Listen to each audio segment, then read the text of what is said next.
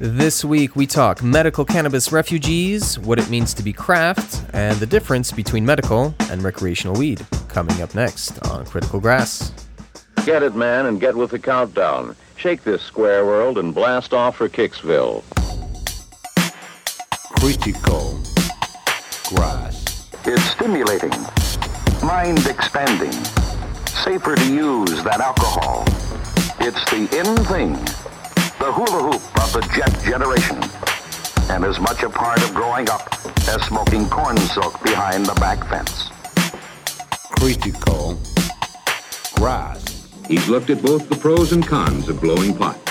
He's not convinced that grass is all that harmful, but there is room for a lot of doubt. Why don't we wait and see? There's a lot of testing to be done before we'll know all the facts. Critical Grass.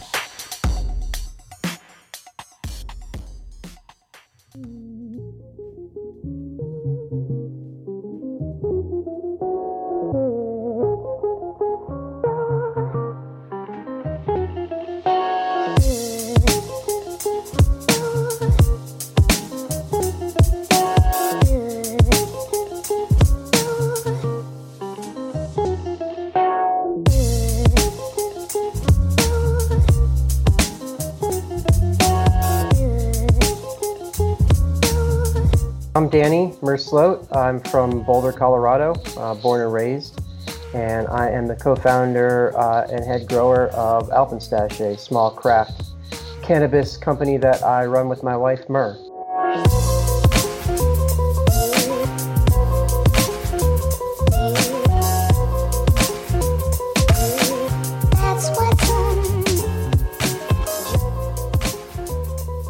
That happy springtime jam is a little track called Leaving Her Flowers by an artist called Bureaucratic. Flowers, of course, being the specialty of Alpenstash, a family owned and operated craft cannabis cultivation company based in Boulder County, Colorado. They've only been around since 2015, but in that time, they've managed to officially develop 35 of their own cannabis strains, unofficially over 200, using organic, sustainable materials with a focus on small batch, always hand trimmed and glass cured cannabis flower. Quality over quantity, and that includes the THC content in their cultivars as well. In short, they take the word craft very seriously and actually put their money where their mouths are. I was lucky enough to speak with Danny via Skype, where he told me about his adventures in craft growing, among several other topics, which we will get to in a few minutes. But naturally, I wanted to start with how he initially came into contact with our favorite plant. Yeah, so I definitely uh, had my experiences in high school and after high school. Um, but shortly after I turned 21, I uh, experienced some pretty bad stomach pains. Um, I was hospitalized for uh, like four or five days, uh, discharged, put on Vicodin, uh, went to get testing done and saw various doctors, tried to figure out what was going on. Couldn't figure it out, so I went and saw a pain specialist who pretty quickly put me on fentanyl. Um, both the lollipops and the patches. So this was uh, in the early 2000s, where I don't think that uh, people weren't aware of uh, what is now the opiate crisis, and I don't think people understood the quite the dangers, although I don't know why they didn't, of of things like fentanyl. So I think I first went in in September, and then with by uh, May or June, I was on fentanyl. So uh, the next preceding years of my life were uh, pretty much doctors uh, uh, trying to figure out what was going on and uh, being in an opiate and medical haze and slump in life. Um, within a few years, I developed a nerve impingement issue uh, in my neck that affected my whole arm. Uh, so I, I had a series of surgeries for that, and then also in this whole time frame, I developed a non-cancerous base of skull tumor so I had a surgical procedure to take care of that, which was pretty major. Um, so towards towards the end of this time in my life, I was pretty pretty much uh, either uh, hanging out in bed uh, in my room or going to doctors. So really didn't have you know any life outside of uh, being in a you know medicated haze. Uh, my dad actually, this was in 2009, suggested I try uh, medical cannabis it was becoming accessible realistically for the first time at that point. So in September, I got my card. Um, in you know October or November, I think I went to my first dispensary. I hadn't smoked for a number of years. I had had some bad experiences, paranoia, and things like that. Uh, in retrospect, I don't think it mixed well at all, for me at least, with the amount of opiates I was on.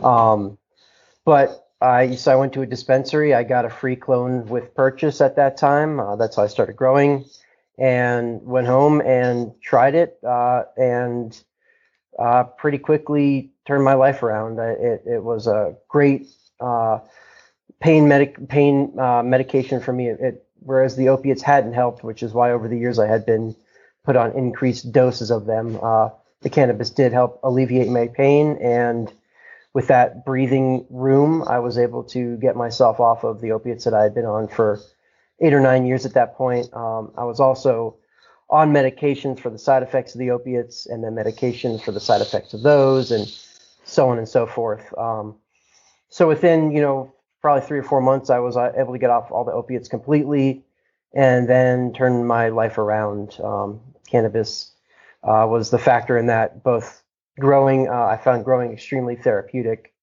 and use that as part of my recovery um, as much as the ingestion of cannabis itself Danny's case sounds quite familiar in that, at least medically speaking, he was in a very tough spot where he was prescribed large amounts of pharmaceuticals made by people in lab coats for the profit of massive pharmaceutical corporations. When that formula didn't work, someone fortunately suggested he try cannabis instead, and he was able to turn his health around very quickly. This, of course, was made possible by the legislators of Colorado, who ended cannabis prohibition with Amendment 64 in 2012, and since then, it has become somewhat of a mecca for medical cannabis refugees. The exact figures are not known since many people have reservations about using the term medical marijuana refugee for obvious reasons. But researchers have concluded that Colorado's population increased by 3.2% in 2015, and that number has certainly risen in the five years since then. However, the situation of medical cannabis patients is somewhat uncertain since the explosion of adult use in recent years. Danny discusses the topic of stigma and medical cannabis in his home state.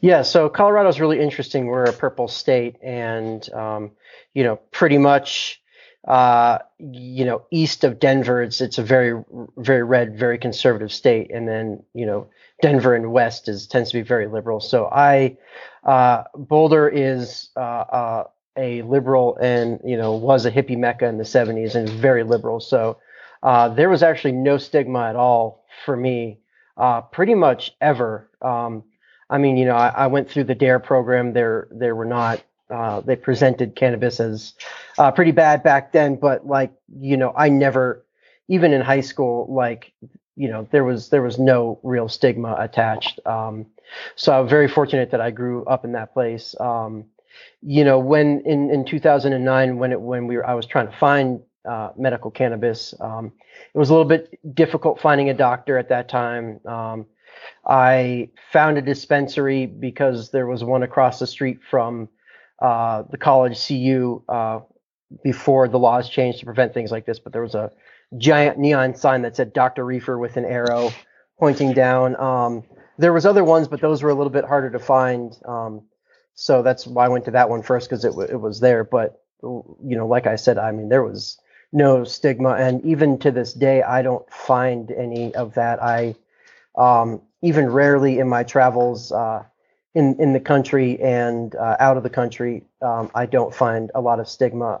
I know for me personally, uh, I was in such a bad state of you know uh, psychological and physical being that no I, nobody would have said anything. I mean, I had such a drastic change. I was I had you know I I was 50 or 60 pounds heavier than I generally had been throughout most of my life and just, you know, really sickly. And so when I had this change of losing all the weight and re-engaging with life and being much better, like, you know, nobody, uh, you know, I didn't come across anybody that said, why did you do this? You should have stuck with opiates. I mean, you know, even the doctors that I had had that um, had kind of had issues with, you know, initially with cannabis, once they saw me, you know, it was like a success story before their eyes.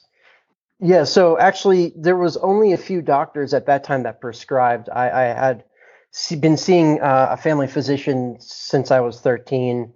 Um, they wouldn't prescribe it. Not that they had anything against it, but um, it was so new and uh, so unknown, and you know that only a few doctors would actually prescribe that. And then as the kind of movement grew, the amount of doctors that prescribed it grew.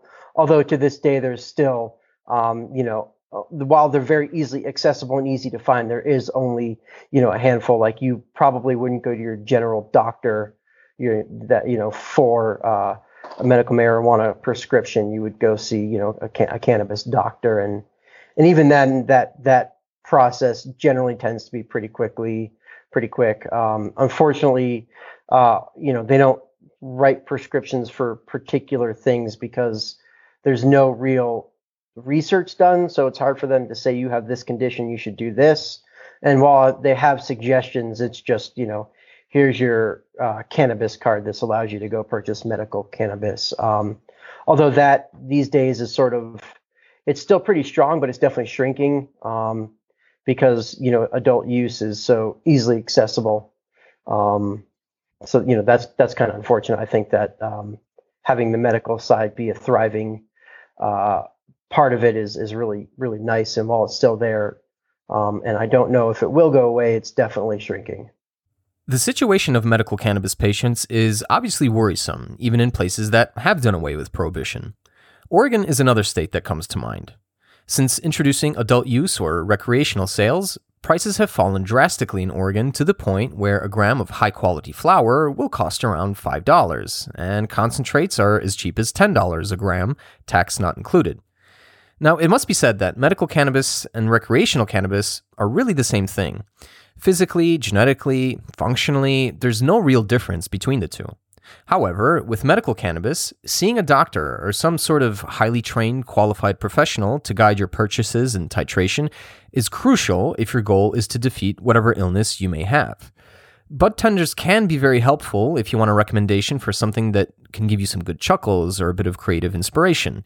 But very few have medical training, and even fewer have clinical experience where they study test results and adjust dosages with patients based on hard data. States with medical programs in the US, at the very least, require contact with a physician or some sort of healthcare provider, which does provide some sort of reassurance to desperate patients. So, maintaining such programs is key if patient health is the number one priority. I asked Danny how he sees the difference between medical and recreational cannabis. Yeah, you know, it, it's interesting. I believe it was Oregon that, that you're talking about, but it was interesting because here, um, you know, in terms of the difference in quality between medical and adult use, there really isn't any. Um, uh, grow as as long as you have a specific certain license, you can grow uh, medical and adult use, and they're pretty much interchangeable. You designate a plant as medical and a plant as a you know adult use, or or here they call it retail, um, and that uh, you know the grow techniques, the conditions, the environments, the genetics, none of that's different. It's you know it's just plant on the left is medical, plant on the right is adult use.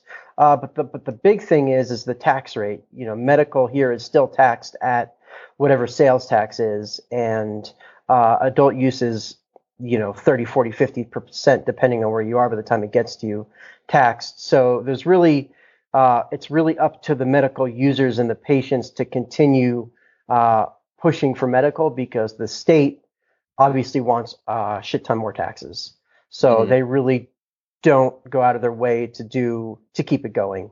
Uh, a lot of times, the industry, uh, a lot of facets of the industry also doesn't push to keep it going. So it's really up to the people that that participate in it to to push it. So and and that's a like you said, it, the Colorado was a mecca for medical use, and because of that, I think that we have a pretty strong community that does push for that. Uh, thankfully. It's a little unfortunate that the state is siding with the people who are going to bring in the most tax revenue while making patients fend for themselves. On the one hand, it isn't exactly surprising given the type of economy and government there is in the US, but it leaves a lot of doubt with respect to the intentions and motivation of the authorities. The question is do such patients have anyone they can count on for help going forward?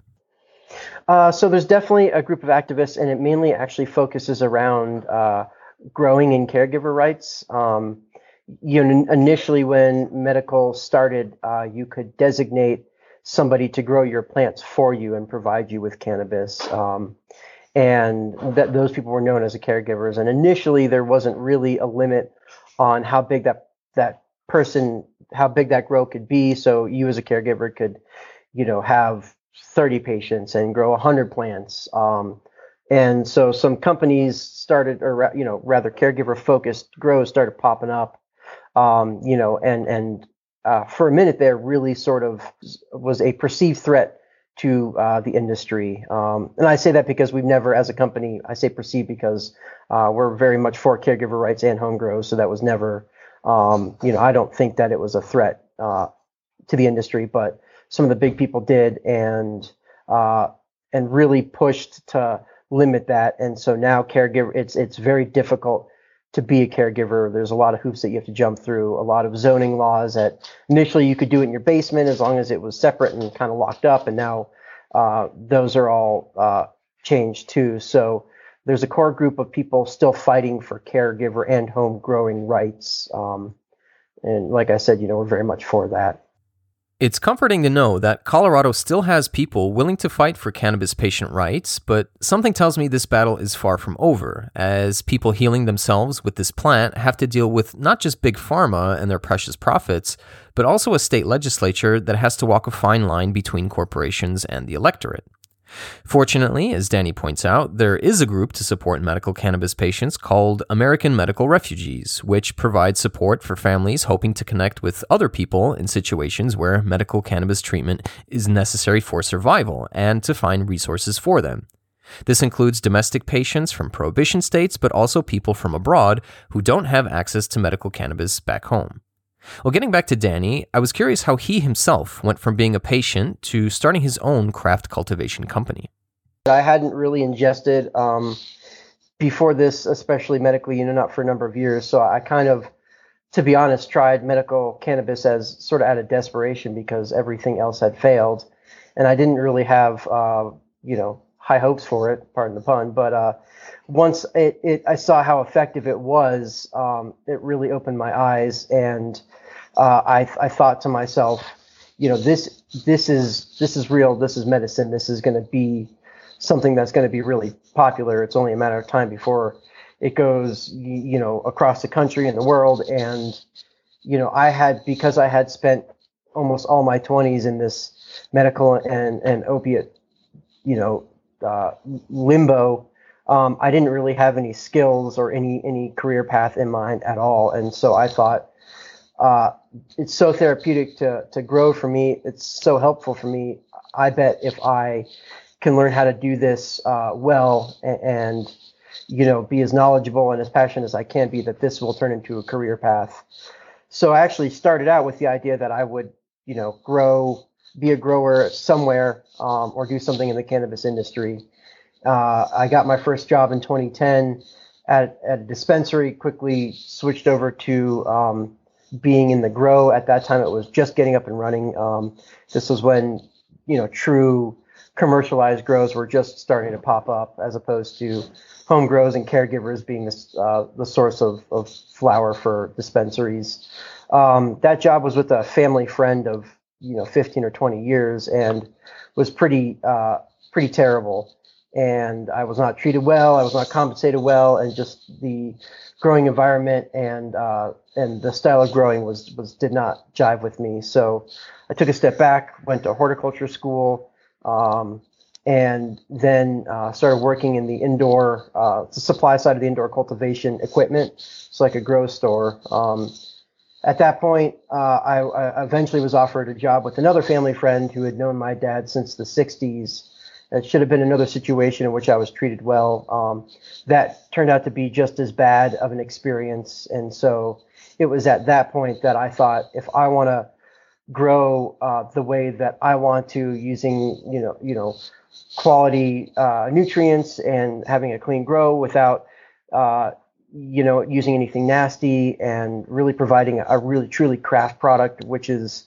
when where my passion is, anyways. If I wanted to do that uh, I'd have to start my own. And so it was at that point that that I really switched gears. Um, I think this was in 2012 to really start taking the steps to to you know realize what would eventually become Alpenstash. Be the change that you want to see in the world, as someone wise once said. Not being satisfied with his employment conditions and seeing that the DIY approach would make him much happier, in addition to producing top shelf cannabis to his standards, going independent seemed like a no brainer for Danny. Well, Colorado has its fair share of craft breweries, but would a craft cannabis company be able to survive in a state with an already high amount of competition? it, this is a very craft heavy area in terms of pretty much everything. Breweries distilleries you know craft cured meats and and pretty much everything here especially this part of not only the country but of colorado itself. Um, so craft cannabis is a pretty easily accepted thing. Um, the the issue though is is that it's still such an emerging market uh, and and connoisseurs kind of take time to establish and you know have and there's a, a definitely a level of education that has to happen for your average consumer to walk into a store and understand by sight and smell and reading like reading the ingredients that that is uh, a craft product as opposed to following branding uh, marketing and or you know as you mentioned bud tenders that might you know not know themselves uh, or you know i've i've i've certainly been or worked at places that they've they've told you to push certain products uh, for various reasons. You know, when a when a consumer asks or customer asks you. Um, so the threat from from big corporations is the is as as we see it is the misinformation. Um, I know that there are a lot of uh, companies that that really spend a lot in branding and marketing and um, you know push forth what they what they like to call a craft product when it, it isn't. It is you know literally commercialized, industrialized, um, you know, cannabis. You know, made as cheap as possible uh, with the fewest, uh, or, you know, the least expensive. Uh, and, and you know not clean products. I know that there are specifically I know of some specific companies that really really really push the craft side and, and are you know literally the opposite of that, and they just take advantage of the lack of information and branding. Um, so that's you know the the biggest threat to the average person seeking craft is actually you know understanding what that takes. And for a company like us, you know that that really starts um, kind of at the ground up. You know what we what we put in our plants. You know what they grow in. The in conditions they are. Who's growing it? You know what intentions do they have? Uh, finished products. Is it hand trimmed? Is it machine trimmed? Is it you know for us? we hand trim, we cure in glass, uh, we ship to the dispensaries in glass. So really, you know, again from us it's the ground up. We don't package in, uh, you know, in cans with nitrogen sealed. So it's like a, you know, some people call it like tuna fish cans, and and so we, you know, we don't do that. You know, when we we are kind of moving towards uh, looking at brandage, prepackaged, pre-weighed out flower, and for us, you know, any packaging we do will be uh, at the very least recyclable and you know hopefully compostable. So you know, again, from the ground up, we are craft and everything we do is done by hand. And really, um, we see more and more people appreciating that, but it takes time and it takes knowledge. You know, when you read that ingredients list, do you understand what that is? It's like food. You know, um, your average consumer wants good food, but but what they end up buying has, you know, half the label they can't pronounce, and and you know, it's the same with cannabis. You, you know, we spend so much effort and time and money doing this, and when we see companies that literally use commercial, you know, fertilizer salts uh, that come bulk from China, you know, as synthetic as it gets, claiming to be craft, um, and really doing well, and then I hear people being like, "Oh, they're a great craft company." It's it's just like you know that's really frustrating. So I I, I stick it to them as well anytime anytime we can. So, craft in some cases might just be a name used for marketing purposes, as Danny illustrates here. Having an old-timey, folksy sounding name and or logo doesn't make you craft. It's all about the processes and the resources, as well as the passion and intention of the craftsman or craftswoman that will draw people to a given product. Passion, knowledge, but also patience are key here, as it's the final quality of the end product and not how many units you can sell that will distinguish craft producers from mass producers. Another issue Colorado has to deal with, like pretty much all other places that have ended or are soon going to end prohibition, is where to consume newly legal cannabis. Craft beer tap rooms are enormously popular, and Colorado has long been a hotspot for skiing, which means you have lots of people coming in from out of state. So, how does Colorado plan on addressing the need for public spaces where people can consume cannabis safely? Uh, well, you know, that's a, a really interesting question because of COVID 19. Um, this year, they were actually just uh, rolling out, so they call them social use clubs or social social use businesses. Um, you know, as a as uh, our our last our previous governor, uh, Governor Hickenlooper, was traditionally a beer guy and was um, while not against the industry, was unfriendly towards it. Um, and our new governor, uh, Governor Polis, is very cannabis friendly. So as soon as he got in, he sort of helped push forward uh, some things that were in the in, in kind of in the background, like de- you know delivery uh, and these social use clubs.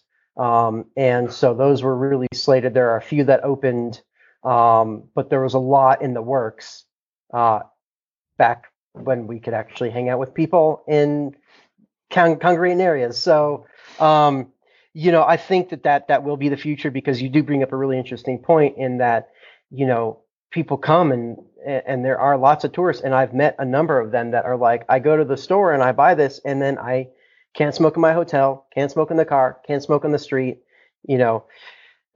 A, a lot of Colorado is uh, national parks. We have these beautiful, you know, Rocky Mountain National Park. We have beautiful forests, beautiful camping. Uh, it's still illegal. Uh, cannabis is completely illegal on national forest land because that's part of the federal government, you know, owns that land. So it's like I can't smoke on the trails. Like, what do I do? So, um, you know, I think these social use clubs are going to be really, really great um, place for that, and I really hope that they can open up. Uh, you know, the other side of that is is it was encouraging, you know, sort of like tap room style things. You know, today when you go to a brewery, you know, they have the brewery in the back and the little tap room in the front where you can, you know, hang out and you know drink the beer and do whatever. And and I and that's um, a model that that they were also pushing for, and, and a model that would you know benefit us very very well someday. Um, and hopefully things will get back on track. Um, and life will kind of return to some semblance of normalcy where you can do that. And it's really, really, really wild and unfortunate for people because, again, uh, a lot of the ski areas are federal land. And I had a friend um, who actually, you know, he he he got he was he was snowboarding on on a, on a ski area that occupied federal land, and you know had a big beard and uh, you know shaggy hair. And so as he's walking back to his car, some park rangers followed him uh, looked into his car, saw a grinder, um, you know, pulled out, you know, s- arrested him, searched his car, you know, found his like, you know, joint or you know, like a tiny amount of weed, uh, fined him 350 bucks, took him to jail, and you know, he had to bail out and fight a ticket. So I mean, it's it's it's still federally illegal. It's still illegal. I mean, you can literally, you know, smoke and then cross into federal land, and park rangers are federal police, and you could be, uh, although you don't, you're not like put in jail, and you're usually just fined, you know, 250, 350 bucks, and sort of they take whatever's there and kick you off with a t- and send you on your way with a ticket. Uh, it's still illegal there, and it's a really weird uh, juxtaposition. We have all this beautiful land, and cannabis is so amazing in the outdoors, and you still have to be careful. So, Colorado has actually done something to bring about social consumption sites, though, as Danny mentioned, the coronavirus situation has put everything on hold. You would think that medicating in the forest or some mountain trail would be a okay, but unfortunately, you still have lots of areas under federal control, and the federal government is stubbornly not doing anything to accept the changing reality of the acceptance of cannabis by the broader public. Before the lockdown, Colorado did have a few places where you could publicly consume cannabis, mostly Denver, but Colorado Springs also put a social consumption ordinance in place and even has two licensed lounges compared to just one in Denver.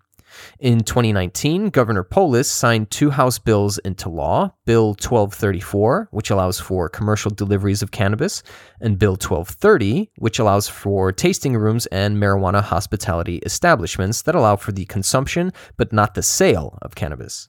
Now, this can be quite frustrating as you have a fully legal product, but not many places that allow you to consume it. But change is on the horizon, and Danny even believes this is the case on the federal level as well. I'll tell you what's really interesting about that is that we have been designated as essential businesses in Colorado. So even though there's a quarantine and a lockdown, cannabis has been designated essential. So we're the same as you know supermarkets and pharmacies and stuff like that.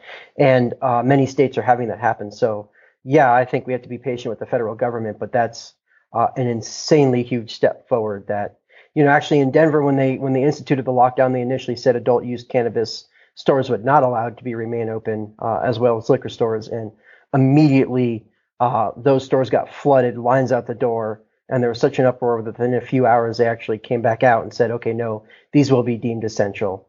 So uh, if th- that's a huge sign uh, towards you know federally federal legalization and ex- and social acceptance.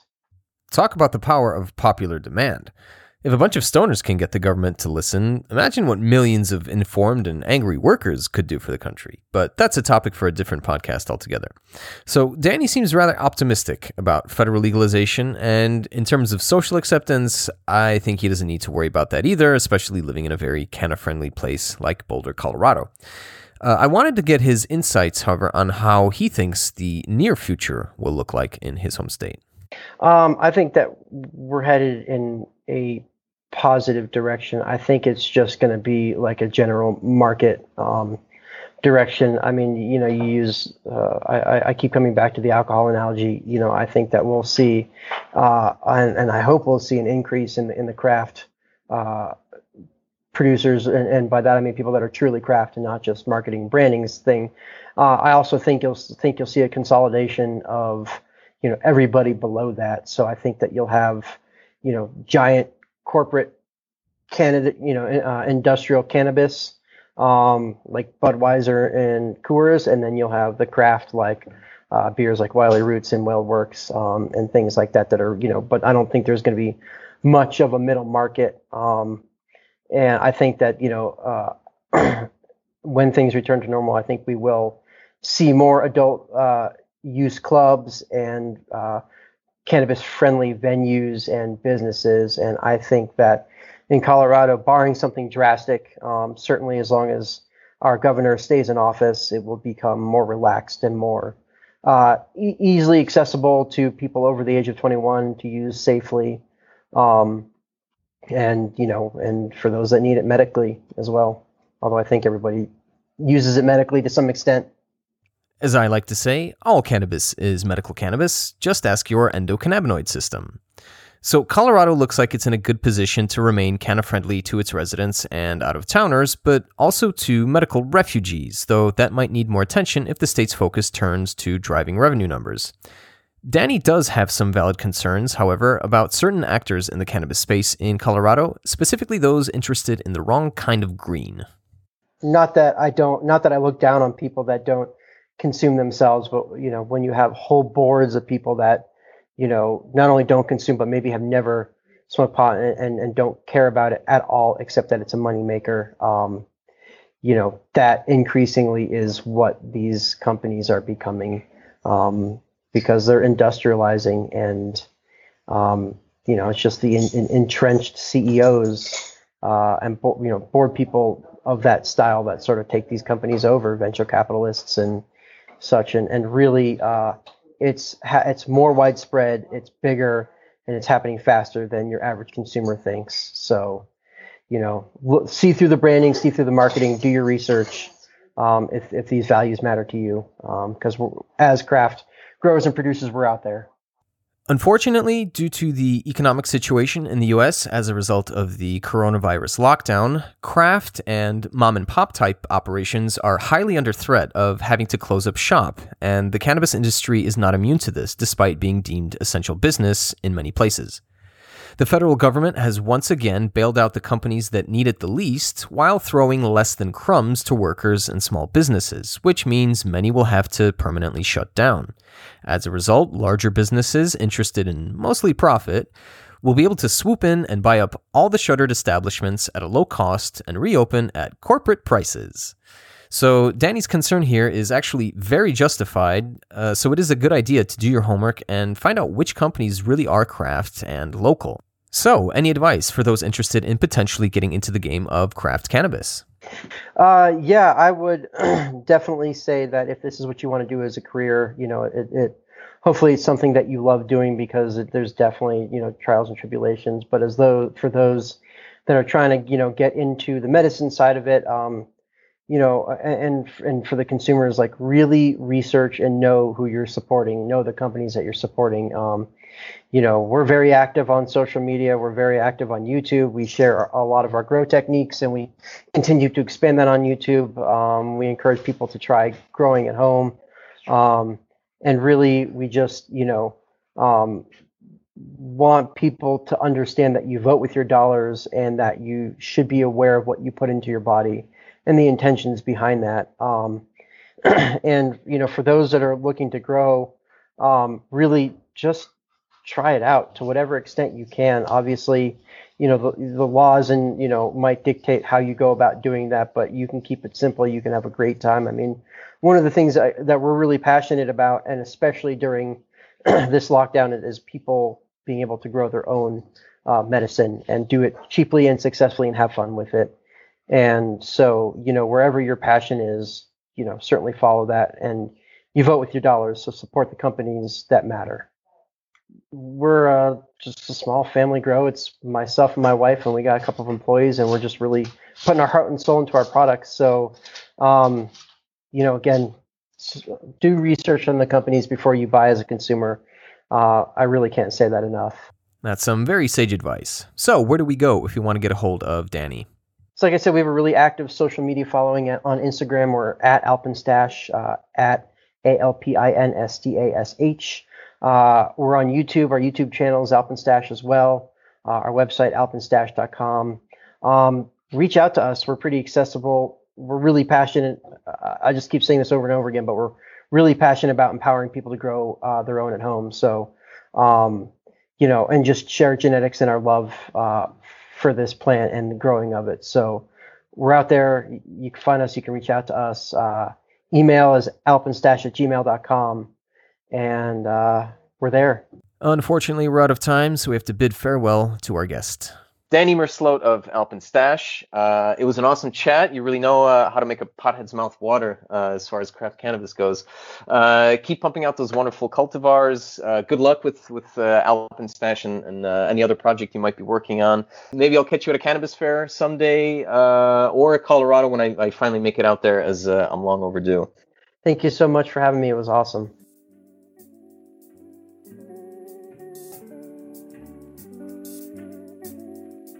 That was episode 39. One more to go before the big 4 0. Once again, a big Rocky Mountain thank you to Danny of Alpinstash. Make sure to check out their Instagram for some bodacious bud porn. You will not be disappointed.